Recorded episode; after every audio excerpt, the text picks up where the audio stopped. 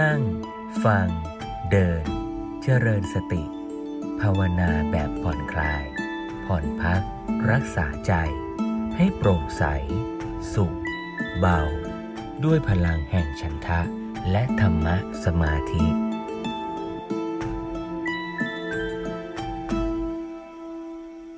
เจริญพรญาติโยมทุกท่านในค่ำคืนวันอาทิตย์อีกครั้งหนึ่ง นะวันนี้ก็จะเป็นโอกาสที่จะได้มาฟังธรรม เจริญกุศล เจริญสติ เจริญวิปัสสนาร่วมกันอีกวาระหนึ่งนะเราได้คุยกันในช่วงตั้งแต่ต้นเดือนมิถุนายนเป็นต้นมานะได้ชวนญาติโยมฟังธรรมบรรยายของหลวงพ่อสมเด็จพระพุทธโฆษาจารย์ ในชุดจากจิตวิทยาสู่จิตภาวนานะซึ่งใน ธรรมบรรยายชุดนี้เนี่ยหลวงพ่อสมเด็จก็ได้บรรยายต่อเนื่องหลายตอน เพื่อที่จะอธิบายให้เห็นภาพรวมของการปฏิบัติในทางพระพุทธศาสนา แต่ก่อนที่จะพูดถึงตัวการปฏิบัติโดยตรงนั้นเนี่ยหลวงพ่อสมเด็จก็ได้แสดงให้เห็นภาพรวมของระบบคำสอนในทางพระพุทธศาสนา ไม่ว่าจะมองในแง่ภาพรวม คือเห็นคำสอนมองภาพคำสอนของพระพุทธเจ้าที่เราเรียกว่าพุทธศาสนาเนี่ย ก็คือศาสนาคำสอนของพระพุทธเจ้า หรือคำสอนที่ทำให้เป็นผู้รู้ผู้ตื่นเนี่ยคำสอนเนี่ยมีอยู่สองส่วน คือส่วนที่เป็นธรรมะกับวินัย ธรรมะก็คือสิ่งที่ชี้บอกแสดงความจริง ว่าชีวิตเป็นยังไง ศักยภาพของมนุษย์เป็นไปได้ถึงเพียงไหน ข้อจำกัดกระบวนการความเป็นไปของชีวิตมันเป็นยังไง เมื่อเราเข้าใจความจริงอย่างนี้ก็เหมือนกับ pure science รู้เข้าใจว่าโครงสร้างของอะตอมเป็นยังไง กลไก ความสัมพันธ์ระหว่าง มวลสสารพลังงานต่างๆ มันเป็นอย่างไร เมื่อเราเข้าใจความจริงของธรรมชาติอย่างนี้ ก็มาจัดตั้งวางระบบการฝึกการปฏิบัติการอยู่ร่วมกัน ทั้งต่อตัวเราเองและต่อสังคม ให้เป็นไปด้วยดี ให้อยู่บนฐานของธรรม และเกื้อกูลต่อการเจริญกุศล ก็เหมือนเปรียบเทียบว่าเมื่อเรารู้เข้าใจความจริงของสสารเคมีฟิสิกส์กลศาสตร์ต่างๆ เราก็มาจัดตั้งวางระบบว่าจะเอาอะไรมาทำยังไงจะใส่พลังงานเข้าไปให้กับอะไร เกิดผลเป็นเครื่องจักรเป็นเครื่องยนต์อะไรต่างๆ เกิดขึ้น ในชีวิตก็เหมือนกัน ถ้าเราเข้าใจความจริงของชีวิตคือธรรมก็จะรู้แนวทางการปฏิบัติที่ถูกต้องเหมาะสม พอเหมาะพอดี กื้อกูลต่อทั้งชีวิตตัวเราเองและผู้อื่นด้วย ในส่วนของธรรมะและวินัยนี้เนี่ยพระพุทธเจ้าก็ทรงแสดงความจริงไว้ เรียกว่าปริยัติเป็นเนื้อหาคำสอนให้เราได้ศึกษาด้วยการอ่านการฟัง เมื่อเราศึกษาพิจารณาด้วยดีแล้ว ก็จะเห็นว่าอะไรควรที่จะนำไปปฏิบัติ ยังไม่ได้รู้จริงหรอก แต่ว่ารู้ด้วยการคิดวิเคราะห์ จากนั้นก็นำไปทดลองปฏิบัติฝึกฝน จากปริยัติก็ไปสู่ปฏิบัติ เมื่อปฏิบัติเกิดผลไปตามลำดับ ก็เรียกว่าปฏิเวทเพราะฉะนั้นตัวภาพรวมของพระพุทธศาสนาถ้ามองในแนวนอน หลวงพ่อสมเด็จก็แจกแจงไว้ว่ามองแยกเป็นส่วนธรรมะกับวินัย ถ้ามองในแนวตั้งตามระดับการศึกษาฝึกฝนจนเกิดผล ก็เริ่มจากปริยัติปฏิบัติปฏิเวทแล้วถามว่าความจริงที่พระพุทธเจ้าทรงค้นพบแล้วนำมาแสดงที่เรียกว่า พุทธศาสนาหรือธรรมวินัยนั้นเนี่ยตัวเนื้อหาคืออะไรล่ะ ถ้าถามในแง่เนื้อหาก็ตอบได้หลายอย่าง จะตอบว่าอิทัปปัจจยตาปฏิจจสมุปบาทก็ได้ จะตอบว่าพระพุทธเจ้าตรัสรู้นิพพานก็ได้ หรือจะแสดงปฏิจจสมุปบาท คือความเป็นเหตุเป็นปัจจัยของสิ่งทั้งหลายในรูปของอริยสัจสี่ก็ได้ คือแสดงให้เห็นว่า สภาวะทุกข์นั้นเกิดขึ้นเพราะอะไร แล้วสภาวะสิ้นทุกข์มีอยู่จริงไหม สภาวะสิ้นทุกนั้นจะไปถึงได้อย่างไร นี่ก็คือทุกสมุทัยนิโรธมรรคในธรรมบรรยายชุดที่เรียกว่าจากจิตวิทยาสู่จิตภาวนาเนี่ยธรรมบรรยายในหัวข้อที่สองในชุดนั้น ชื่อเรื่องว่าตำแหน่งของข้อปฏิบัติทางจิตใจในระบบพระพุทธศาสนาหลวงพ่อสมเด็จก็แสดงให้เห็นระบบของพระพุทธศาสนาอย่างที่ว่านี้ให้เห็นภาพรวม ว่าเป็นธรรมวินัย เห็นสิ่งที่พระพุทธเจ้าทรงตรัสรู้นะว่าคือปฏิจจสมุปบาทคืออริยสัจสี่แล้วในสิ่งที่พระพุทธเจ้าทรงตรัสรู้นั้นเนี่ยนอกจากชุดที่เป็นความจริง ก็มีชุดที่เป็นข้อปฏิบัติ ข้อปฏิบัติเพื่อไปสู่สภาวะที่ดีงาม ถ้าพูดแบบอริยสัจสี่ก็คือว่า ทุกสมุทัยนิโรธคือความจริง ส่วนมรรคเนี่ยคือข้อปฏิบัติ ถ้าเราเข้าใจความจริงว่า ทุกคืออะไรชีวิตคืออะไร มันดำเนินเป็นไปอย่างไรกระบวนการเกิดทุกข์มันเกิดได้ยังไง สภาวะสิ้นทุกข์มีอยู่จริงไหมคำถามต่อมาก็คือว่า แล้วเราควรจะดำเนินชีวิตเป็นอยู่อย่างไรล่ะ จึงจะนำพาชีวิตไปสู่สภาวะเป้าหมายปลายทางที่ดีที่สุดที่มนุษย์จะไปถึงได้ คือสภาวะไม่ทุกข์ข้อปฏิบัติอย่างนี้เนี่ย จะเรียกว่ามักมีองแปดก็ได้ จะเรียกว่าทางสายกลางก็ถูก จะเรียกว่าไตรสิกขาก็เอา หรือจะเรียกไตรสิกขาในรูปว่าบุญก็ได้ ความเชื่อมโยงสัมพันธ์กันเนี่ยเมื่อเราฝึกหัดพัฒนา มันก็คือการฝึกพัฒนาชีวิตอย่างเป็นองค์รวมนั่นแหละนะจะพูดจำแนกแยกแยะในปริยายต่างๆ ก็อันเดียวกัน เมื่อเราฝึกพัฒนาไป ชีวิตของเราก็พัฒนาขึ้นไปเรื่อยๆ ผลลัพธ์ของการฝึกก็เกิดเป็นสภาวะที่เรียกว่า การพัฒนาสี่ด้าน คือพัฒนาด้านกาย ศีล จิตและปัญญา เพราะฉะนั้นจะเห็นว่าในกระบวนการฝึกเนี่ยถ้าสมมติพูดเอาอย่างให้เห็นภาพ ชัดแล้วง่ายเนี่ยขอยกตัวอย่างพูดว่าการฝึกในระบบไตรสิกขา ก็คือการฝึกในด้านพฤติกรรม จิตใจ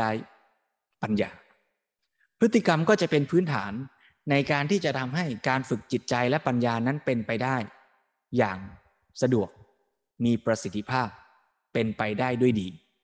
นะพฤติกรรมที่เราดำเนินในชีวิตประจำวันทั้งหมดเนี่ยเป็นปัจจัยด้วย อย่าคิดว่าการฝึกปฏิบัติที่จะบรรลุธรรมนั้นจะเกิดขึ้นได้เฉพาะในตอนที่เรานั่งสมาธิหรือว่าเดินจงกรมเท่านั้น แต่ในทุกขณะแม้ว่าเรากำลังขับรถ เราไปทำงาน ก็คือการฝึกพัฒนาจิตใจให้เป็นคนที่มีความรอบคอบ มีความใจเย็น มีความมีสติรู้เนื้อรู้ตัว ไม่หุนหันพลันแล่นอย่างนี้เป็นต้น เมื่อเรามีพฤติกรรมในชีวิตประจำวันดีก็จะส่งผลกับจิตใจ ให้จิตใจดีด้วย จิตใจที่ดีก็ส่งผลต่อพฤติกรรมให้ดีด้วย จิตใจที่ดีก็ส่งผลให้เกิดการพิจารณาเข้าใจสภาวะความเป็นจริง เรียกว่าเกิดปัญญา เมื่อมีปัญญารู้เข้าใจความจริงความเป็นเหตุเป็นผล ก็จะทำให้พฤติกรรมการวางใจวางท่าทีต่อสิ่งทั้งหลายเป็นไปด้วยดีด้วย นี่คือภาพรวมของการฝึกพัฒนาชีวิต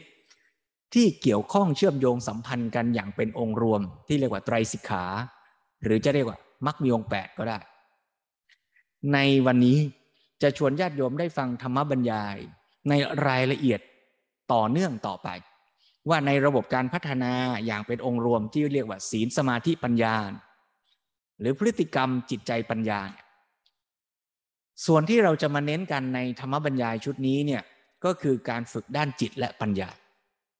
แต่เน้นย้ำว่าเรื่องสีลเรื่องพฤติกรรมไม่ใช่ว่าไม่สำคัญนะ เป็นพื้นฐานที่สำคัญ แต่ว่าในที่นี้หลวงพ่อสมเด็จพระพุทธโฆษาจารย์ก็จะได้แสดงธรรมบรรยาย ในลำดับหัวข้อที่สามจาก ธรรมบรรยายชุดจากจิตวิทยาสู่จิตภาวนา ชื่อตอนว่า ความสัมพันธ์ระหว่างจิตภาวนากับปัญญาภาวนา หัวข้อนี้มีความยาวชั่วโมง นิดๆอาตมาก็จะขออนุญาตแบ่งมา เพื่อฟังร่วมกัน ทุกวันอาทิตย์เป็นลำดับไปนะวันอาทิตย์นี้ก็จะเป็นช่วงแรก ใช้ระยะเวลาประมาณสัก 30 นาที นะแล้วก็ยังเหลือยังไม่จบ เดี๋ยววันอาทิตย์หน้าก็มาฟังกันต่อนะเพราะฉะนั้นก็ชวนให้พุทธบริษัทได้ตั้งใจสดับรับฟังธรรมบรรยาย เพื่อที่จะได้เห็นภาพรวมของระบบการปฏิบัติ การฝึกในพระพุทธศาสนา ราวกับว่าเราได้เห็นแผนที่ที่เราจะเดินทางไปชัดเจน แล้วเราก็ค่อยๆเดินทางไป การเดินทางของเรานั้นก็จะไม่พร่ามัว ไม่หลงทาง แต่อย่าลืมว่า รู้แผนที่อย่างเดียวถ้าไม่เดินก็ไม่ถึงเป้าหมายนะ เอาละเพราะฉะนั้นชวนทุกท่านได้นั่งในอิริยาบถทที่ผ่อนคลายสบาย วางใจให้ผ่องใสเบิกบาน พร้อมที่จะได้สดับรับฟังธรรมบรรยายนะในหัวข้อเรื่องความสัมพันธ์ระหว่างจิตภาวนา กับปัญญาภาวนา โดยหลวงพ่อสมเด็จพระพุทธโฆษาจารย์ เป็นลำดับต่อไป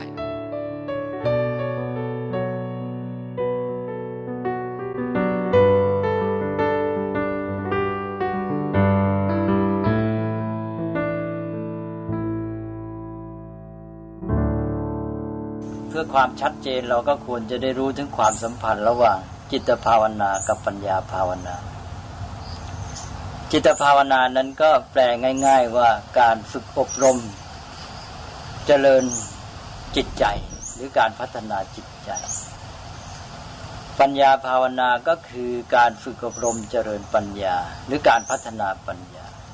อันนี้จะมีข้อสงสัยเริ่มต้นตั้งแต่คำว่าจิตกับคำว่าปัญญา มีคนในสมัยนี้ก็ไม่น้อยที่สงสัยว่าทำไมจะต้องแยกจิตกับปัญญาออกไปต่างหากจากกัน เพราะว่าเรื่องปัญญาก็น่าจะเป็นเรื่องของจิตใจนิดเอง เพราะฉะนั้นบอกว่าพัฒนาจิตใจอย่างเดียวก็น่าจะคลุมไปถึงปัญญาด้วยก็เลยจะต้องทำความเข้าใจกันเรื่องความแตกต่างระหว่างจิตใจกับเรื่องปัญญา ความจริงนั้นในสมัยปัจจุบันนี้เอง ที่เราเรียนวิชาการจากตะวันตก ก็มีเขาถึงการที่มีการแยกระหว่างจิตใจกับปัญญาเหมือนกัน แต่บางทีเราก็ไม่ได้สังเกต อย่างฝรั่งเนี่ยใช้คำพูดว่า mind ที่แปลว่าจิตใจ จิตใจเนี่ยบางทีก็หมายรวมทั้งเรื่องของการใช้ปัญญาใช้เหตุผลและบางครั้งก็เป็นเรื่องของอารมณ์ความรู้สึก แต่ในหลายกรณีคำว่าหมายนี้ จะใช้ในความหมายที่เป็นเรื่องของความคิดเหตุผล เป็นเรื่องของสติปัญญา อย่างเวลาเราพูดถึงคนที่เป็นผู้มีสติปัญญามาก เป็นคนสำคัญในประวัติศาสตร์ คนพบอะไรไว้ เราเรียกว่า great mind อันนี้ก็ที่จริงก็ไม่ได้มองไปในแง่ของความรู้สึกหรืออารมณ์เลย จิตใจในแง่นี้หมายถึงปัญญาสมอง หรือบางทีเขาก็มีการแยกในคำพูดทั่วไป บอกว่า mind กับ heart ในกรณีนี้ mind ก็เป็นเรื่องของด้านปัญญา ด้านความคิดเหตุผล ซึ่งคู่กันกับ heart คือเรื่องของอารมณ์ความรู้สึก หรือบางทีเลี่ยงจากคำว่า mind ก็ไปพูดคำว่า head กับ heart head ก็คือหัวสมองเป็นเรื่องความคิดเหตุผล แล้วก็ heart เป็นเรื่องของจิตใจในด้านของอารมณ์ความรู้สึก ที่ชัดยิ่งกว่านั้นก็คือ เราใช้คำว่าปัญญาด้วยคำว่า intellect เป็นความคิดเหตุผล แล้วก็ให้คู่กับคำว่า emotion เป็นเรื่องของอารมณ์ความรู้สึกนี่แสดงว่าประเพณีในสายตะวันตกก็มีการแบ่งแยกเหมือนกัน เป็นอินเทลเล็กด้านหนึ่ง แล้วเป็นอิโมชันด้านหนึ่ง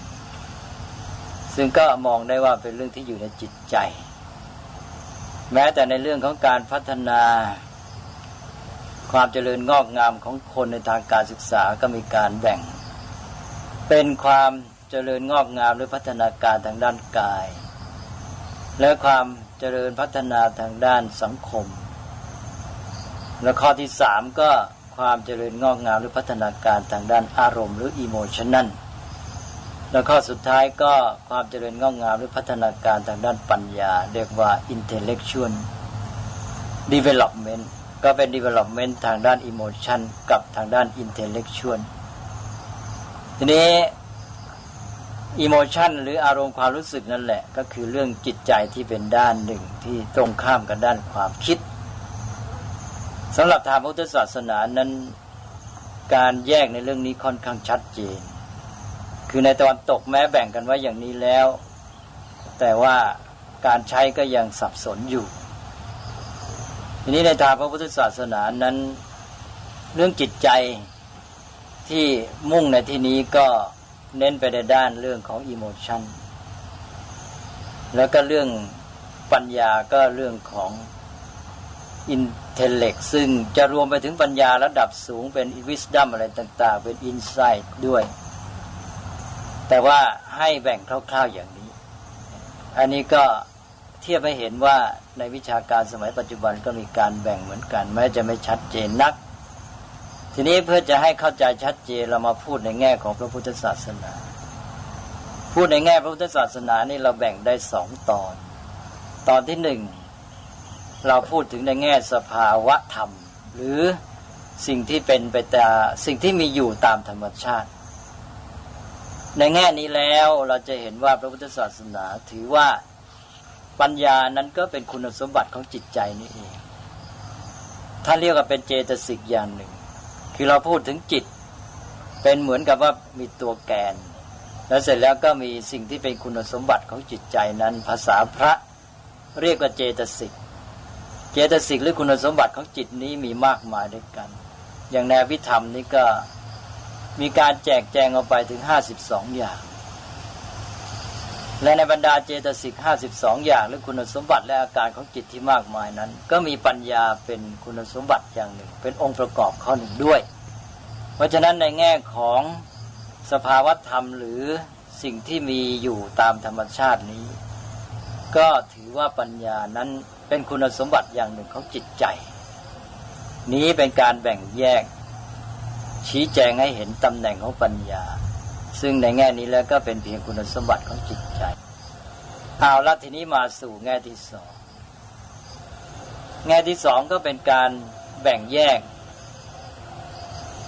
ในกระบวนการพัฒนามนุษย์เป็นเรื่องของปฏิบัติการ ในแง่ปฏิบัติการในการพัฒนามนุษย์นั้น ปัญญามีความสำคัญอย่างยิ่ง ปัญญาเป็นเรื่องใหญ่ เป็นตัวแกนกลางของการพัฒนามนุษย์ทั้งสิ้น ที่เรามีการศึกษาอะไรต่าง ๆ นี้ ตัวแกนที่เราต้องการจะพัฒนาคือปัญญา ปัญญาเป็นตัวนำที่จะทำให้เกิดการพัฒนาด้านอื่นตามมาจนกระทั่งในที่สุดนั้นปัญญาเมื่อเจริญถึงที่สุด ก็จะทำให้บรรลุจุดหมายของชีวิต ที่พระพุทธศาสนาว่าได้แก่ความหลุดพ้นหรืออิสรภาพจะมองได้ง่าย ๆ ก็คือว่าปัญญานี่เป็นตัวทำให้มนุษย์เกิดอิสรภาพ หลุดพ้นจากปัญหาได้ทำให้แก้ปัญหาได้ข้อสำคัญในเรื่องของมนุษย์ก็คือการแก้ปัญหา มนุษย์เผชิญปัญหาแล้วเราพัฒนามนุษย์ขึ้นมาเพื่อให้มีความสามารถในการที่จะแก้ปัญหาหรือทำไม่ให้เกิดปัญหา การที่จะแก้ปัญหาได้หรือทำไม่ให้เกิดปัญหาก็คือจะต้องมีปัญญา คือการรู้เข้าใจเกี่ยวกับโลกและชีวิต เกี่ยวกับสภาพแวดล้อมเกี่ยวกับตัวเอง จนกระทั่งว่าสามารถปฏิบัติต่อสิ่งทั้งหลายได้ถูกต้อง แล้วก็นำความรู้นั้นมาใช้ในการที่จะจัดสรรสิ่งต่างๆ แก้ไขปัญหาทุกอย่าง เพราะฉะนั้นปัญญานี่เป็นเรื่องใหญ่มาก ในเชิงปฏิบัติการในกระบวนการพัฒนามนุษย์จึงถือว่าปัญญาเป็นเรื่องใหญ่ที่จะต้องยกขึ้นมาจัดไว้เป็น แดนหนึ่งเลยต่างหากเพราะฉะนั้นในเชิงปฏิบัติการพระพุทธศาสนานี่จึงแยกเรื่องการพัฒนาจิตใจไว้ส่วนหนึ่ง กับการพัฒนาปัญญาไว้อีกส่วนหนึ่ง หมายความว่าการพัฒนาจิตใจพร้อมทั้งคุณสมบัติด้านอื่น ๆ นั้น ถือว่ารวมอยู่ในเรื่องเดียวกันได้ แต่เรื่องปัญญานี้จะต้องยกไว้เป็นพิเศษ ที่จริงนั้นเรื่องการที่จะแบ่งแยกอย่างนี้มันก็เป็นเรื่องธรรมดาคือ การจัดแบ่งปฏิบัติการของมนุษย์ในกระบวนการพัฒนาคนนี้ ไม่จำเป็นจะต้องทำอย่างเดียวกับสภาวธรรม หรือสิ่งที่มีอยู่ตามธรรมชาติ เหมือนอย่างชีวิตของเราเนี่ยเรามีร่างกายกับจิตใจ แต่ทีนี้ในเชิงปฏิบัติการอย่างในทางการศึกษาเนี่ยเราก็จะมีการพัฒนาในเรื่องพฤติกรรมของคน ซึ่งพฤติกรรมอันนี้มันก็ไม่ได้อยู่ในการแบ่งแยกชีวิตนั้นชัดเจน ก็บอกว่าร่างกายกับจิตใจอย่างเงี้ยอ้าวพฤติกรรมเป็นเรื่องไหน มันก็เป็นเรื่องที่ออกมาอีกด้านหนึ่งในเชิงปฏิบัติการดังนั้นมันก็เป็นเรื่องธรรมดาอยู่แล้วที่ว่าเรื่องสิ่งที่มีอยู่ตามธรรมชาตินั้น มันก็เป็นเรื่องหนึ่งที่เราจะต้องรู้เข้าใจ แต่ในเชิงปฏิบัติการนี้เราก็ต้องทำให้มันสอดคล้องที่จะได้ผลดี เพราะฉะนั้น เราจะเห็นว่าเมื่อพระพุทธศาสนาแสดงถึงความจริงเกี่ยวกับสภาวธรรมหรือธรรมชาติ เราก็จะได้ความรู้ไปแบบหนึ่ง เช่น ในแบบอภิธรรม ท่านแบ่งสภาวธรรมหรือความจริงสิ่งที่มีอยู่ตามธรรมชาติ เรียกว่าปรมัตธรรม คือสิ่งที่มีอยู่ตามความหมายที่แท้จริง เท่าที่มนุษย์จะรู้เข้าใจได้เนี่ยก็จะแบ่งเป็นปรมัตธรรมหรือสภาวธรรมสี่อย่าง ได้กับจิตเจตสิกรูปนิพพาน ในชีวิตมนุษย์ก็จะมีจิตเจตสิกรูป แทนที่ท่านจะบอกว่าในกระบวนการพัฒนามนุษย์นั้นให้มาพัฒนาจิตเจตสิกรูปก็ไม่พูดอย่างนั้น เรื่องอะไรเราจะไปพัฒนารูป ก็หมายความมันจะทำให้รูปนั้นขยายเติบโตขึ้น ก็อาจจะมีความหมายได้อย่างมากก็ทำให้ร่างกายเติบโต ซึ่งไม่ใช่เรื่องสำคัญในกระบวนการพัฒนามนุษย์ที่เป็นการศึกษา เพราะฉะนั้น แทนที่จะไปจัดอย่างนั้น เราก็ต้องจัดในเชิงปฏิบัติการที่จะต้องทำว่ามนุษย์จะต้องทำอะไรเพื่อให้ชีวิตนี้เจริญงอกงาม เราก็ไม่ได้จัดแบบว่าพัฒนาจิตพัฒนาเจตสิกพัฒนารูปจิตเจตสิกก็จะไปแยกกันพัฒนาต่างหากก็ไม่ถูก เราแยกในแง่สภาวธรรม เป็นตัวความจริงที่มีอยู่ตามธรรมชาติได้ แต่ในเชิงปฏิบัติการในกระบวนการพัฒนามันไม่ใช่อย่างนั้น หรืออย่าง ขันห้าก็เช่นเดียวกัน เราแบ่งสภาวธรรมหรือสิ่งที่มีอยู่ตามธรรมชาติในชีวิตของมนุษย์ เป็นขันห้าเป็นรูป เป็นเวทนา เป็นสัญญา เป็นสังขาร เป็นวิญญาณ ทีนี้เราบอกว่าเราจะต้องพัฒนามนุษย์ แล้วเสร็จแล้วเราจะไปพัฒนาโดยเอาตามขันห้าหรือบอกว่าพัฒนารูปพัฒนาเวทนาพัฒนาสัญญา พัฒนาสังขารพัฒนาวิญญาณก็ไม่ใช่อย่างนั้น ในเชิงปฏิบัติการการพัฒนามนุษย์มันต้องจัดอีกแบบหนึ่ง เพื่อจะให้มัน ได้ผลแก่ความเจริญงอกงามของชีวิตจริง ๆ นั้นมันก็ไม่ได้จัดในรูปที่ว่ามาพัฒนารูปเวทนาสัญญาสังขารวิญญาณ ก็กลายเป็นว่ามาพัฒนากายพัฒนาศีลพัฒนาจิตพัฒนาปัญญา อันนี้ถ้าเราเข้าใจเรื่องสภาวธรรม สิ่งที่มีตามธรรมชาติด้านหนึ่ง แล้วก็เข้าใจเรื่องปฏิบัติการในกระบวนการพัฒนามนุษย์อย่างหนึ่ง ถ้าแยกอย่างนี้อาตมาว่าจะเข้าใจชัดขึ้น ก็เป็นอันว่าพุทธศาสนานี่ถือว่าเรื่องปัญญานี่เป็นเรื่องใหญ่เป็นแกนกลางของการพัฒนามนุษย์ แล้วก็เป็นตัวที่จะนำให้เข้าถึงจุดหมายสูงสุดของการพัฒนามนุษย์ ศักยภาพสูงสุดของมนุษย์นั้นอยู่ที่ปัญญา เพราะฉะนั้นก็เน้นเรื่องปัญญานี้แยกมาไว้ส่วนหนึ่งต่างหากเป็นเรื่องใหญ่ ซึ่งเราจะได้เห็นต่อไป คิดว่าในแง่นี้ก็ควรจะผ่านไปได้ ทีนี้ในการพัฒนาจิตใจและพัฒนาปัญญานี้ ก็ต้องทำความเข้าใจกันอีกด้วยว่า มันเป็นส่วนหนึ่งของการพัฒนามนุษย์ทั้งหมด ทีนี้การพัฒนาจิตพัฒนาปัญญา ซึ่งเป็นส่วนหนึ่งในกระบวนการพัฒนามนุษย์นี้ มันไม่ใช่เรื่องที่จะไปแยกต่างหากได้จากการพัฒนาด้านอื่น ๆ ของชีวิตมนุษย์ เหมือนอย่างว่าในการเป็นอยู่ในชีวิตจริงเนี่ยกิจกรรมทุกอย่างของชีวิต ชีวิตของเราทุกด้านเนี่ยสัมพันธ์กันหมด เราไม่สามารถจะแยกออกไปต่างหากอย่างร่างกายกับจิตใจเนี่ยในการเป็นอยู่ในชีวิตจริงเนี่ยมันก็ต้องอิงอาศัยซึ่งกันและกัน ทุกด้านของชีวิตนี้สัมพันธ์กันหมด ชั้นใด การพัฒนามนุษย์ ที่เราแยกออกเป็นด้านๆนั้นก็เพื่อความสะดวก ในการพิจารณาในการที่จะจัดกระบวนการพัฒนา ให้ได้ผลดี แต่เราจะต้องตระหนักรู้ความจริงว่า มันไม่แยกต่างหากจากกันโดยเด็ดขาดสิ้นเชิง มันต้องอิงอาศัยซึ่งกันและกัน การพัฒนาระหว่างจิตใจกับการพัฒนาปัญญาก็สัมพันธ์อิงอาศัยซึ่งกันและกัน แล้วก็ไม่ใช่เฉพาะความสัมพันธ์ระหว่างจิตใจกับปัญญาเท่านั้น มันยังสัมพันธ์กับการพัฒนาด้านอื่น ๆด้วย อย่างที่พระพุทธศาสนาได้กล่าวไว้ อย่างที่อาตมาได้กล่าวในตอนก่อนแล้ว ก็สุดแต่ว่าเราจะใช้ระบบการจัดแบ่งเป็นกี่ด้าน เช่นถ้าใช้ไตรสิกขาก็มีศีลสมาธิปัญญา หรืออธิจิต อธิศีลอธิจิตอธิปัญญา หรือจะใช้เป็นภาวนาสี่ก็เป็นกายภาวนาศีลภาวนา จิตภาวนาปัญญาภาวนา นี้ทั้งหมดนั้นน่ะเช่นภาวนาสี่ทั้งสี่ด้านก็สัมพันธ์อาศัยซึ่งกันและกัน หรือจะเป็นไตรสิกขาศีลสมาธิปัญญา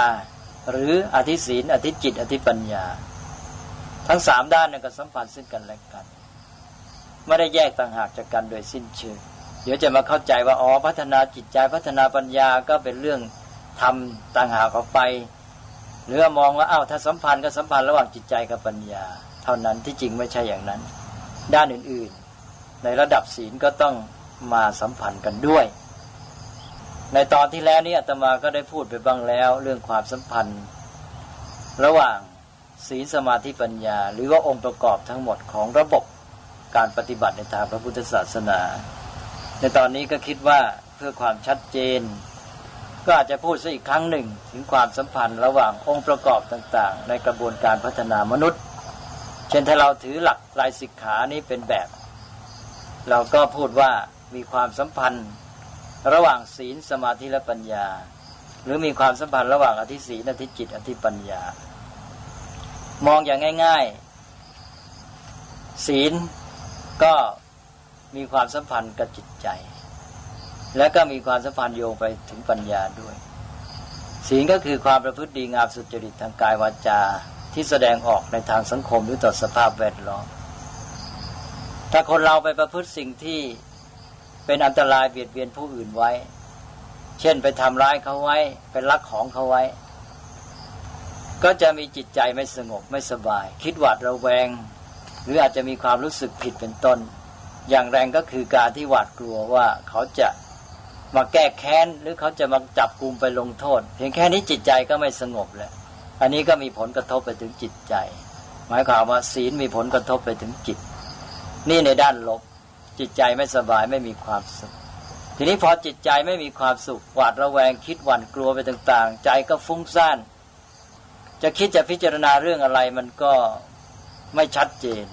คิดไม่ตก เพราะจิตใจนี้กระวนกระวายกระสับกระส่าย จิตใจที่กระสับกระส่ายจะคิดอะไรได้เป็นเรื่องเป็นราวก็ทำได้ยากเพราะนั้นปัญญาก็ทำงานได้ไม่เต็มที่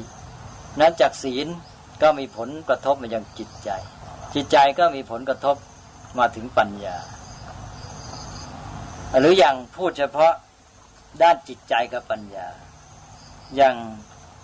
เราอยู่ในห้องประชุม อยู่ในห้องประชุม นั่งฟังปาตกถา นั่งฟังคำบรรยาย จิตใจไม่สบายอย่างใดอย่างหนึ่งมีเรื่องกลุ้มกังวล หรือว่าแม้ไม่กลุ้มกังวล แต่ว่าปล่อยใจเลื่อนลอย คิดเพ้อฝันไป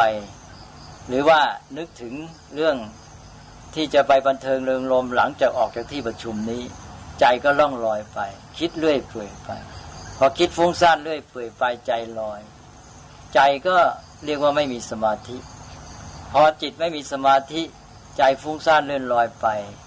ก็แม้แต่ฟังสิ่งที่เขากำลังพูดอยู่ก็ไม่รู้เรื่องแล้วก็ไม่มีปัญญาที่จะมาพิจารณาให้เหตุผลให้เข้าใจเรื่องนั้นๆ นั้นสภาพจิตใจก็มีผลกระทบต่อปัญญา หรือว่าถ้ามองให้ไปถึงศีลก็ได้ เช่นในที่ประชุมนั้นมีแต่ความวุ่นวาย มีคนทะเลาะกันจะตีกันอะไรต่าง ๆ เหล่านั้นไม่มีความสงบเราอยู่ในที่ประชุมนั้น ก็พลอยมีความไม่สบายไปด้วย มีความเป็นห่วงกลัวว่าจะถูกลูกหลง หรือว่าจะ มีเหตุการณ์อะไรรุนแรงขึ้นมาอย่างใดอย่างหนึ่ง มันก็ทำให้จิตใจไม่สงบ หมายความว่าระดับศีลพฤติกรรมนี้ก็มีผลมาทางปัญทางจิตใจ และพอจิตใจไม่สงบฟุ้งซ่านไม่มีสมาธิ การที่จะรู้เข้าใจที่เป็นปัญญาก็ไม่เกิดขึ้น หรือเป็นไปได้ยากดังนั้นอันนี้มันส่งผลที่กระทบต่อกันทั้งหมด ตลอดกระบวนการ ในทางบวกก็เช่นเดียวกัน ถ้าหากว่า เรามีศีลดีเรียบร้อย เราประพฤติสุจริต เราก็มีความปลอดโปร่งโล่งใจใจคอเราก็สบาย ยิ่งเราประพฤติอะไรดีงาม เช่นไปช่วยเหลือเกื้อกูลผู้อื่นไว้ นึกขึ้นมาบางทีเรามีความปลื้มใจปราบปลื้มยินดีในการกระทำของเรานั้น พอมีความปลื้มใจเราก็มีความสุข มันก็มีผลมาถึงจิตใจ ทีนี้พอจิตใจดีงามอย่างน้อยปลอดโปร่งสบาย ไม่มีเรื่องรบกวนใจใจไม่ฟุ้งซ่าน จะคิดอะไรก็คิดได้ดีขึ้น คิดได้ลึกซึ้งขึ้น มองเห็นอะไรชัดเจนขึ้น ก็มีผลต่อปัญญา ในทางกลับกันปัญญาก็ส่งผลมาต่อศีลและก็สมาธิด้วย หรือต่อความประพฤติหรือพฤติกรรมทางกายวาจา แล้วก็ส่งผลมาทางด้านสภาพจิตใจด้วยเพราะพอเรามีปัญญารู้เข้าใจอะไรต่าง ๆ ดี เราก็ ประพฤติปฏิบัติได้ถูกต้อง เช่นเรามองเห็นเหตุผลในการอยู่ร่วมกันว่าทำอย่างไรจึงจะเป็นการปฏิบัติที่ถูกต้องทำให้อยู่ร่วมกันโดยสันติ หรือโดยที่มีความสุข เราก็ปฏิบัติไปตามนั้น ปัญญาเป็นตัวบอกนำทางให้ดำเนินพฤติกรรมที่เรียกว่าศีลได้ถูกต้อง หรือว่าในทางจิตใจก็เช่นเดียวกัน ถ้าเรามีปัญหาอะไรที่ติดขัดค้างใจอยู่คิดไม่ตก พอมีปัญหาคิดไม่ตก มันก็เกิดความอึดอัดอัดอั้นใจก็ไม่มีความสุข เมื่อไรเรามีปัญญาคิดแก้ปัญหาได้ มันก็โล่งไปมันก็มีความสุขสบาย เพราะนั้นปัญญานี่เป็นตัวสำคัญมาก ในขั้นสุดท้ายสูงสุดนั้นปัญญานี้รู้เข้าใจความจริงเกี่ยวกับโลกชีวิตทั้งหมดทำให้เราเห็นทางออกทำให้เราเห็นการที่จะปฏิบัติต่อสิ่งทั้งหลายได้ถูกต้อง ปัญญาทำชี้นำให้เรารู้จักที่จะ ปฏิบัติต่อสิ่งทั้งหลายได้ถูกต้อง ไม่เฉพาะปฏิบัติถูกต้อง แม้แต่วางใจได้ถูกต้องพอเราเห็นทางออกรู้ว่าจะปฏิบัติต่อสิ่งทั้งหลายอย่างไร วางใจต่อสิ่งทั้งหลายอย่างไร วางใจต่อโลกต่อชีวิตอย่างไร มันจะทำให้เกิดความปลอดโปร่งผ่องใสโล่งขึ้นมา อันนี้ก็มีผลต่อจิตใจที่สำคัญมากจนกระทั่งถึงภาวะที่เรียกว่าอิสรภาพสูงสุด เพราะนั้นปัญญาเนี่ยจึงเป็นตัวที่มีความสำคัญเป็นอย่างมาก นี่เรื่องของมนุษย์นี่ที่สำคัญที่สุดก็คือว่าในความที่ยังมีความคับข้องติดขัดอยู่ในระดับต่าง ๆ มนุษย์เรานี่ตั้งแต่ชีวิตประจำวัน เราก็จะประสบปัญหา พอแก้ปัญหาไม่ได้ มันก็เกิดความคับเครียดขึ้นมาอัดอั้น ในจิตใจก็เกิดความทุกข์แม้จะดำรงอยู่ในโลกไม่มีปัญหาในชีวิตประจำวัน เกิดความรู้สึกหวาดกลัว ต่อสิ่งที่เราไม่รู้ไม่เห็น เช่น ความตายอะไรต่างๆ เรื่องของชีวิตนี้ทั้งหมดที่เราไม่เข้าใจ มันเป็นปัญหาที่มันเป็นสิ่งที่มากดดันบีบคั้นชีวิตจิตใจ ติดขัดคับข้องเท่านั้น เมื่อเราไม่สามารถหาทางออกกับสิ่งเหล่านี้ได้ วางใจต่อสิ่งเหล่านี้ไม่ได้ มันก็ยังมีความทุกข์แฝงอยู่ ไม่ระดับตื้นก็ระดับลึก ไม่ระดับหยาบก็ละเอียดจนกระทั่งทำให้มนุษย์เนี่ยจะมีความสุขถึงที่สุดไม่ได้ ไม่มีสารภาพอย่างแท้จริง แต่ด้วยปัญญาที่รู้เข้าใจโลกและชีวิตตามเป็นจริงเนี่ย มันจะทำให้เกิดทัศนคติเจตคติต่อสิ่งทั้งหลายอย่างถูกต้อง แล้วก็ปฏิบัติต่อสิ่งเหล่านั้น แล้วก็วางใจวางท่าทีได้ถูกต้อง แล้วก็พอวางท่าทีได้ถูกต้อง มันก็เกิดความปลอดโปร่งผ่องใสเกิดความสุขขึ้นมา นี้สภาพจิตใจที่เป็นอิสระเนี่ยเป็นสิ่งที่สำคัญที่สุด เป็นพื้นฐานในการที่จะทำให้มนุษย์มีความสุขอื่นๆ เหมือนอย่างว่าในทางร่างกายของเราเนี่ย เราอาจจะไปหาความสุขต่างๆ เอามาปลนเปลือบำรุงตาหูจมูกลิ้นกายของเรา แต่ในตัวกายของเราเนี่ยถ้าไม่มีสุขภาพดีมีโรคอยู่เนี่ย แม้เราจะไปหาความสุขเหล่านั้นมา หาสิ่งมาบำรุงบำเรอตาหูจมูกลิ้นกายของเรา มันก็หาได้มีความสุขแท้จริงไหมมันก็ยังมีความโกรนกระวายอยู่ภายใน แม้เราจะมีที่นอนที่สบายเป็นฟูก เดียวก็มีสัมผัสเป็นสุข แต่ว่าในร่างกายของเราเนี่ยมีโรคภัยอยู่ ให้ความเจ็บปวดภายในความไม่สบายนั้น มันก็ทำให้เราหาความสุขจากสิ่งภายนอกไม่ได้ เพราะฉะนั้นในทางร่างกายเนี่ยต้องมีสุขภาพคือความไม่มีโรคเป็นพื้นฐานก่อน แล้วเสร็จแล้วไอ้ตัวความมีสุขภาพดี ไม่มีโรคนี้ก็เป็นความสุขที่แท้จริงอยู่ระดับหนึ่งแล้ว เป็นตัวความสุขที่แท้จริงโดย โดยสมบูรณ์ทีเดียว ต่อจากนั้นมันจะเป็นฐานให้เราสามารถมีความสุขกับสิ่งที่เข้ามาทางตาหูจมูกลิ้นกายได้เต็มที่ อันนี้ก็เช่นเดียวกันในทางจิตใจ ถ้าจิตใจยังมีปัญหายังมีความคับข้อง ยังมีปมอะไรติดอยู่เนี่ย แม้เราจะมีความสุขที่เราแสวงหาเข้ามาจากภายนอก เราก็จะมีความสุขได้ไม่เต็มที่ เพราะฉะนั้นในทางศาสนาเนี่ย จึงไม่ได้ติดอยู่แค่ขั้นจิตใจ แต่ให้ไปถึงขั้นปัญญา เพื่อจะชำระล้างให้จิตใจเนี่ยปลอดโปร่งตัดปัญหากับโลกและชีวิตนี้ได้ทั้งหมดโดยสิ้นเชิงเหมือนกับว่าร่างกายที่ไร้โรคชั้นใด จิตใจนั้นก็มีสุขภาพดีสมบูรณ์ฉันนั้นเมื่อจิตใจนี้เป็นจิตใจที่เป็นอิสระปลอดโปร่งผ่องใสโดยสมบูรณ์แล้ว อันนี้ก็เป็นความสุขในตัวด้วย แล้วก็เป็นรากฐานเป็นฐานในการที่จะมีความสุขกับสิ่งที่เข้ามา จากภายนอกอื่นๆทั้งหมดได้ด้วย นี่เราจึงเน้นความสำคัญของการที่ว่าจะต้องมีการพัฒนาในเรื่องปัญญาขึ้นมา เพื่อให้มนุษย์ถึงอิสรภาพโดยสมบูรณ์ที่เข้าใจโลกและชีวิต ตามเป็นจริงจนกระทั่งปฏิบัติต่อสิ่งทั้งหลายถูกต้องวางใจต่อโลกและชีวิตนี้ได้ถูกต้อง อันนี้อาตมาก็พูดมาให้เห็นถึงความสัมพันธ์ ระหว่างองค์ประกอบต่าง ๆ ในกระบวนการพัฒนามนุษย์ ทั้งศีลทั้งจิตใจหรือสมาธิแล้วก็ปัญญา อันนี้ก็รวมความว่าถ้าหากว่าจิตใจดีก็ทำให้ปัญญานี้ทำงานได้ผลเต็มที่ ในเวลาเดียวกันปัญญาดีก็ทำให้จิตนี้ได้มีทางออก เช่นคิดแก้ปัญหาตกทำให้ทำลายความติดขัดคับข้องไปได้มีความปลอดโปร่งโล่งอาตมาจะขอยกตัวอย่างอีกง่าย ๆอย่างหนึ่ง ที่แสดงถึงความสัมพันธ์ระหว่าง ศีลจิตใจและปัญญานี้เช่นอย่างว่าเราจะไปเป็นประธานในที่ประชุมสักแห่งหนึ่ง ซึ่งมีลำดับพิธีกรรม พอเข้าไปในที่ประชุมนั้น เราไม่รู้เรื่องว่าจะต้องทำพิธีอะไรบ้าง สมมติว่าอย่างนี้พิธีกรรมนั้นก็คือพฤติกรรมในเรื่องศีลพอเราไม่รู้ขาดในระดับปัญญา จะเกิดอาการอะไรขึ้นมา ก็คือว่าจิตใจจะวนกระวาย คนที่เข้าไปนำเป็นผู้นำในพิธีเป็นประธาน ไม่รู้ว่าจะต้องทำอะไรบ้าง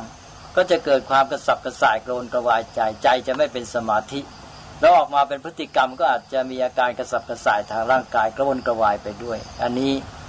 เนี่ยนี่แสดงว่าปัญญานี่มีผลออกมาทางด้าน พฤติกรรมที่ได้เรียกว่าศีลแล้วก็ทางด้านของจิตใจด้วย หรืออย่าง เช่นว่าเกิดเหตุการณ์ร้ายขึ้นมาหน้าหวาดกลัวพอเกิดเหตุการณ์น่าตื่นเต้นนี้ เรามีความไม่รู้ไม่รู้ว่าเหตุการณ์นั้นเป็นอะไร จะแก้ไขอย่างไรความไม่รู้นี้จะทำให้จิตใจเนี่ยเกิดความประวัติพลั่นพลึง เกิดความอึดอัดกัดกลุ่ม เป็นอย่างมากจะไม่มีความสุขเลย แล้วก็จะทำอะไรไม่ถูก พฤติกรรมที่ออกมาก็เป็นพฤติกรรมที่ไม่เรียบร้อย ทีนี้ถ้าหากว่าเรารู้สมมติเหตุการณ์ที่น่าหวาดกลัวนั้นเกิดขึ้นแล้ว แล้วเกิดมีปัญญาคิดในเรื่องนั้นได้ออก คิดหาทางออกได้คิดแก้ปัญหาได้รู้ว่าจะต้องทำอะไรพราะเกิดความรู้ขึ้นมาอย่างนี้ เรารู้ว่าเราแก้ปัญหาได้แน่ แล้วก็เราก็จะหลุดรอดพ้นอันตรายไปหรือทำให้เหตุการณ์กลับดี พอรู้ชัดเจนอย่างนี้จะเกิดอะไรขึ้น ถ้าเกิดผลแน่นอนจิตใจเราจะหายกระวนกระวาย หายกระสับกระส่ายทันที จิตใจเราจะสบาย จิตใจจะสงบ แล้วพฤติกรรมก็ดำเนินไปอย่างเรียบร้อย ตามลำดับตามขั้นตอนนั้นที่จะให้เกิดผลในการแก้ปัญหาได้เพราะนั้นปัญญานี่เป็นสิ่งที่สำคัญมาก ในชีวิตประจำวันก็จะให้ได้เห็นกันอย่างนี้ เพราะฉะนั้นในการปฏิบัติในทางพระพุทธศาสนาเนี่ยท่านก็จะให้เห็นความสัมพันธ์ระหว่างองค์ประกอบต่าง ๆ ในระบบ หรือกระบวนการพัฒนามนุษย์นี้ เช่นในหลักของศีลสมาธิปัญญาให้เราเห็นถึงความสัมพันธ์ เชื่อมโยงกันระหว่างศีลสมาธิกับปัญญาที่ให้ผลกลับกันไปกลับกันมา ทั้งในทางบวกและทางลบ และในกระบวนการปฏิบัติทั้งหมดนี้ จะเห็นว่าท่านวางเอาความรู้ความเข้าใจเบื้องต้น หรือความคิดเห็นความเชื่อที่ถูกต้องเนี่ยเป็นข้อแรกคือสัมมาทิฏฐิ เมื่อเรามีความรู้ความเข้าใจ เกี่ยวกับสิ่งที่กระทำเป็นอย่างน้อยแล้ว เราจึงจะเริ่มเดินหน้าไปในสิ่งนั้นได้ เพราะนั้นในการปฏิบัติเบื้องต้นสุดจึงต้องมีสัมมาทิฏฐิความเชื่อความเข้าใจความเห็นถูกต้องก่อน แล้วความเชื่อความเห็นความเข้าใจที่ถูกต้องที่เป็นจุดเริ่มต้นที่เป็นสัมมาทิฏฐินั้น จะเป็นตัวที่บอกเราให้ปฏิบัติในองค์มรรคข้ออื่นได้อยู่ในขอบเขตที่พอดี เพราะฉะนั้นสมาธิตีนี้เป็นตัวบอกขอบเขตของข้อปฏิบัติอื่นทั้งหมดทำให้มรรคนั้นดำเนินไปอย่างพอดี เกิดดุลยภาพขึ้นมา อันนี้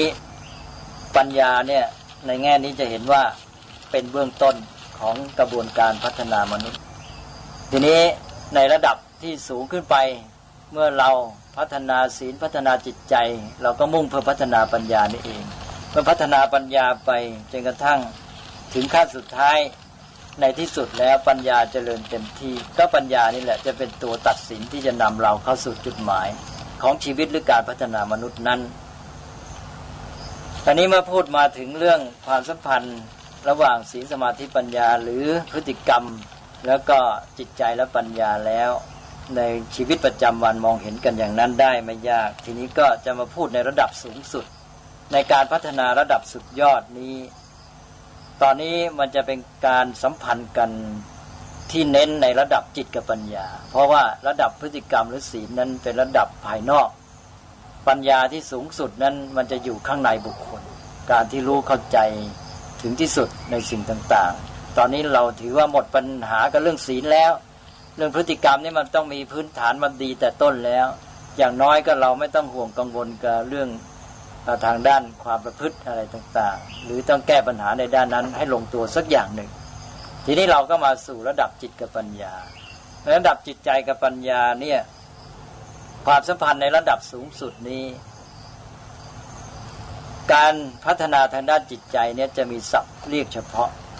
อย่างที่ตั้งเป็นหัวข้อไว้ว่าจิตภาวนา จิตภาวนานี้เรียกชื่ออีกอย่างหนึ่งว่าสมถภาวนา หรือเรียกกันง่าย ๆ ว่าสมถะ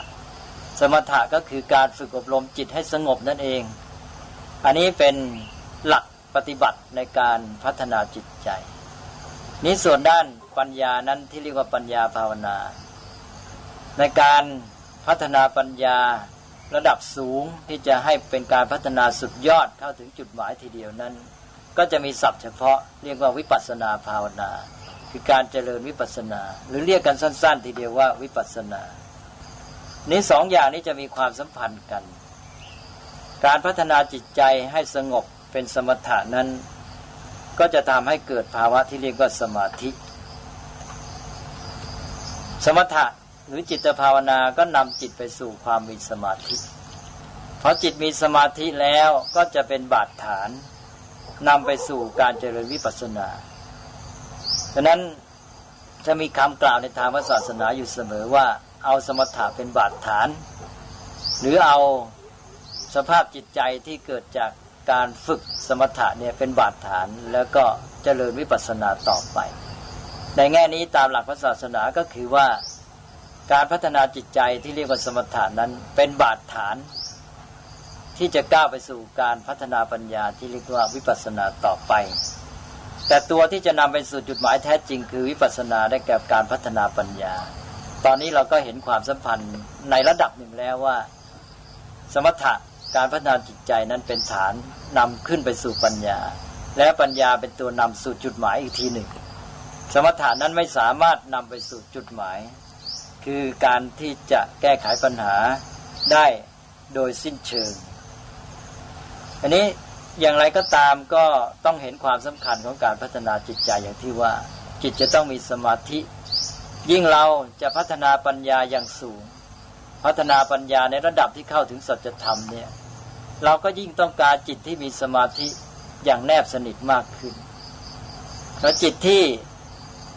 มีสมาธิแนบสนิทถึงขั้นนี่แหละ จึงจะสามารถทำให้เกิดปัญญาอย่างรู้ความจริงถึงที่สุดได้ แล้วแม้แต่ผลในทางจิตเองก็ต้องเกิดจากสภาพจิตที่มีสมาธิถึงความแนบสนิทเช่นเดียวกัน จึงจะทำให้เกิดผลเป็นความเปลี่ยนแปลงทางทัศนคติ เปลี่ยนแปลงเจตคติ เปลี่ยนแปลงพฤติกรรมได้นั้นเราจะต้องมองถึงความเจริญงอกงามของจิตใจ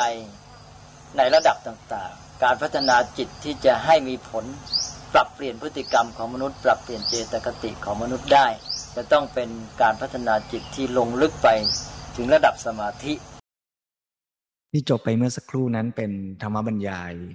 ในหัวข้อเรื่องความสัมพันธ์ระหว่างจิตภาวนา กับปัญญาภาวนา ในช่วงต้นยังเหลือเนื้อความในตอนต่อไป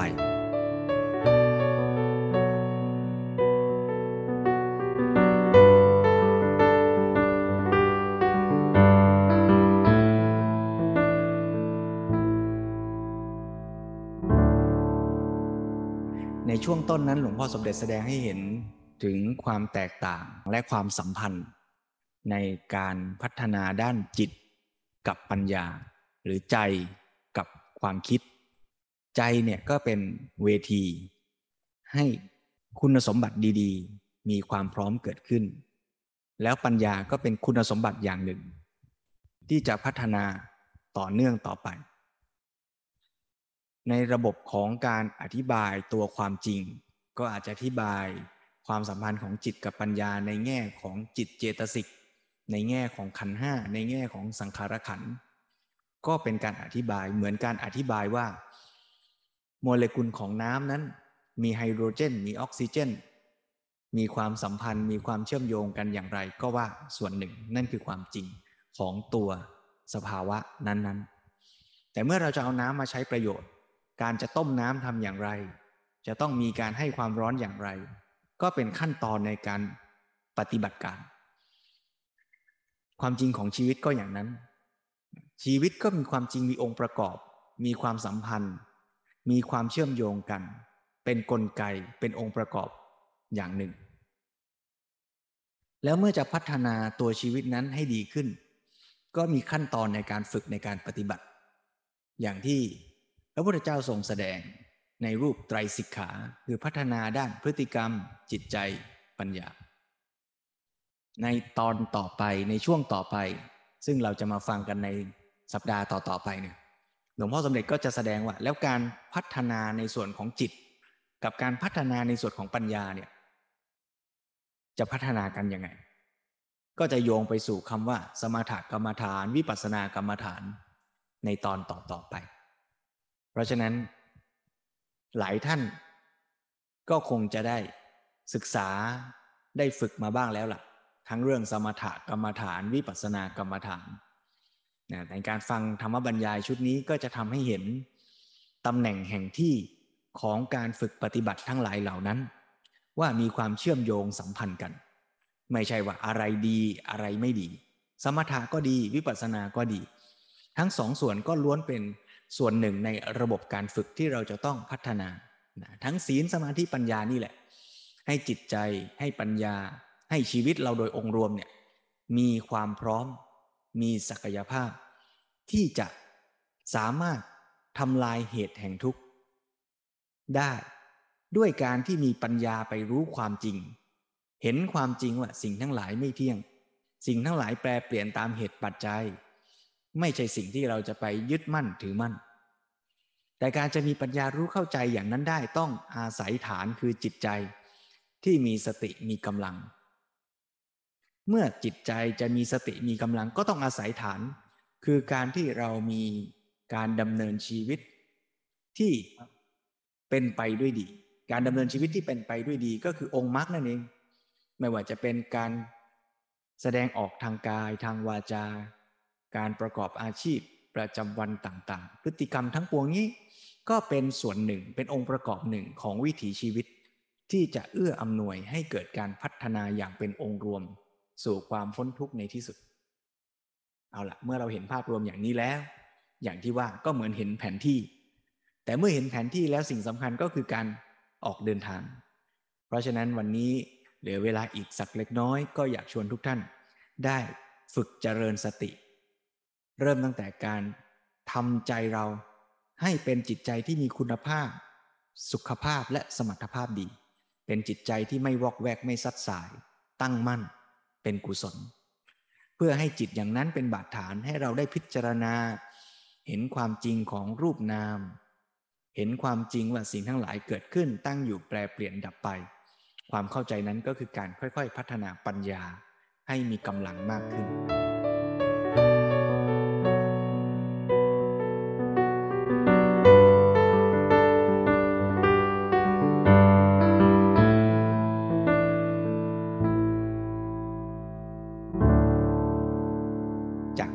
ชวนทุกท่านได้ตั้งใจ ฝึกเจริญสติ เจริญวิปัสสนากรรมฐานตามกำลัง ชั่วระยะเวลาหนึ่ง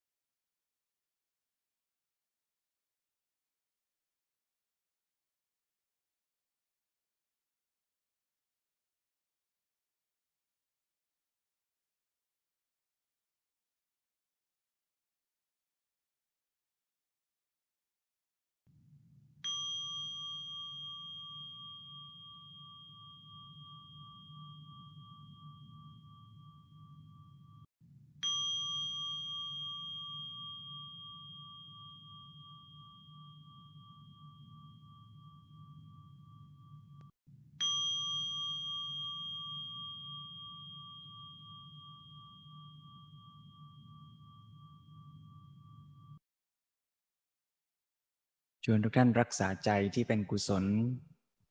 ค่อยๆคคลายจากอิริยาบถทที่ใช้ในการฝึกเจริญสติ รับรู้สิ่งที่ปรากฏอยู่รอบตัวทั่ว ๆ สิ่งที่มากระทบเกิดขึ้นในชีวิตของเรานั้น มีอยู่ตลอดเวลา ทั้งทางตาหูจมูกลิ้นกายและใจ หน้าที่ของผู้ปฏิบัติ ไม่ได้มีหน้าที่ที่จะต้อง เลือกเอาเฉพาะสิ่งที่ถูกใจชอบใจเท่านั้น แต่ว่าไม่ว่าสิ่งใดมากระทบก็ให้เรามีพื้นฐานจิตใจที่พร้อม มีสติ มีการรับรู้ด้วยท่าทีที่เป็นกุศล แล้วก็ปรุงแต่งตอบสนองด้วยปัญญา แทนที่จะตอบสนองด้วยตัณหา เข้าไปยึด อยากให้มันเป็นอย่างใจ เราก็จะพิจารณาด้วยปัญญาตามเหตุตามผล ว่าสิ่งที่มากระทบเกิดขึ้นนั้นเป็นไป ด้วยเหตุปัจจัยอย่างไร เราควรจะทำอะไร ในเวลานั้นจึงจะเกิดผลดีทั้งต่อเราต่อผู้อื่นต่อสังคม ก็กระทำการไปตามที่ปัญญาเท่าที่เรามี แล้วเราก็ค่อยๆ ฝึกพัฒนาปัญญาเพิ่มขึ้นเรื่อยๆ อะไรที่เรายังไม่รู้สถานการณ์ไหนเกิดขึ้นแล้วเรายังคิดไม่ออก ไม่มีประสบการณ์ไม่เข้าใจก็ต้องศึกษาหาความรู้ สถานการณ์รอบตัวที่เกิดขึ้นนั้นเมื่อเรามีปัญญาเข้าใจ เราก็จะจัดปรับจัดสรรเหตุปัจจัยได้ตามสมควร ว่าเราควรจะอยู่ในที่แบบไหน ควรจะจัดตั้งวางกฎกติกาสังคมอย่างไร ก็จะเป็นส่วนหนึ่งในการที่จะร่วมกัน สร้างเหตุปัจจัย ทั้งต่อตัวเราด้วย ต่อสังคมรอบข้างด้วย ให้เป็นไปด้วยดี ให้เกิดเป็นประโยชน์ ต่อการฝึกฝนพัฒนาชีวิต ทั้งของตัวเราเองและของสังคมรอบข้าง ให้ดีงามยิ่งขึ้นสืบไป ยืน นั่ง ฟัง เดิน เจริญสติ ด้วยพลังแห่งฉันทะ และธรรมะสมาธิ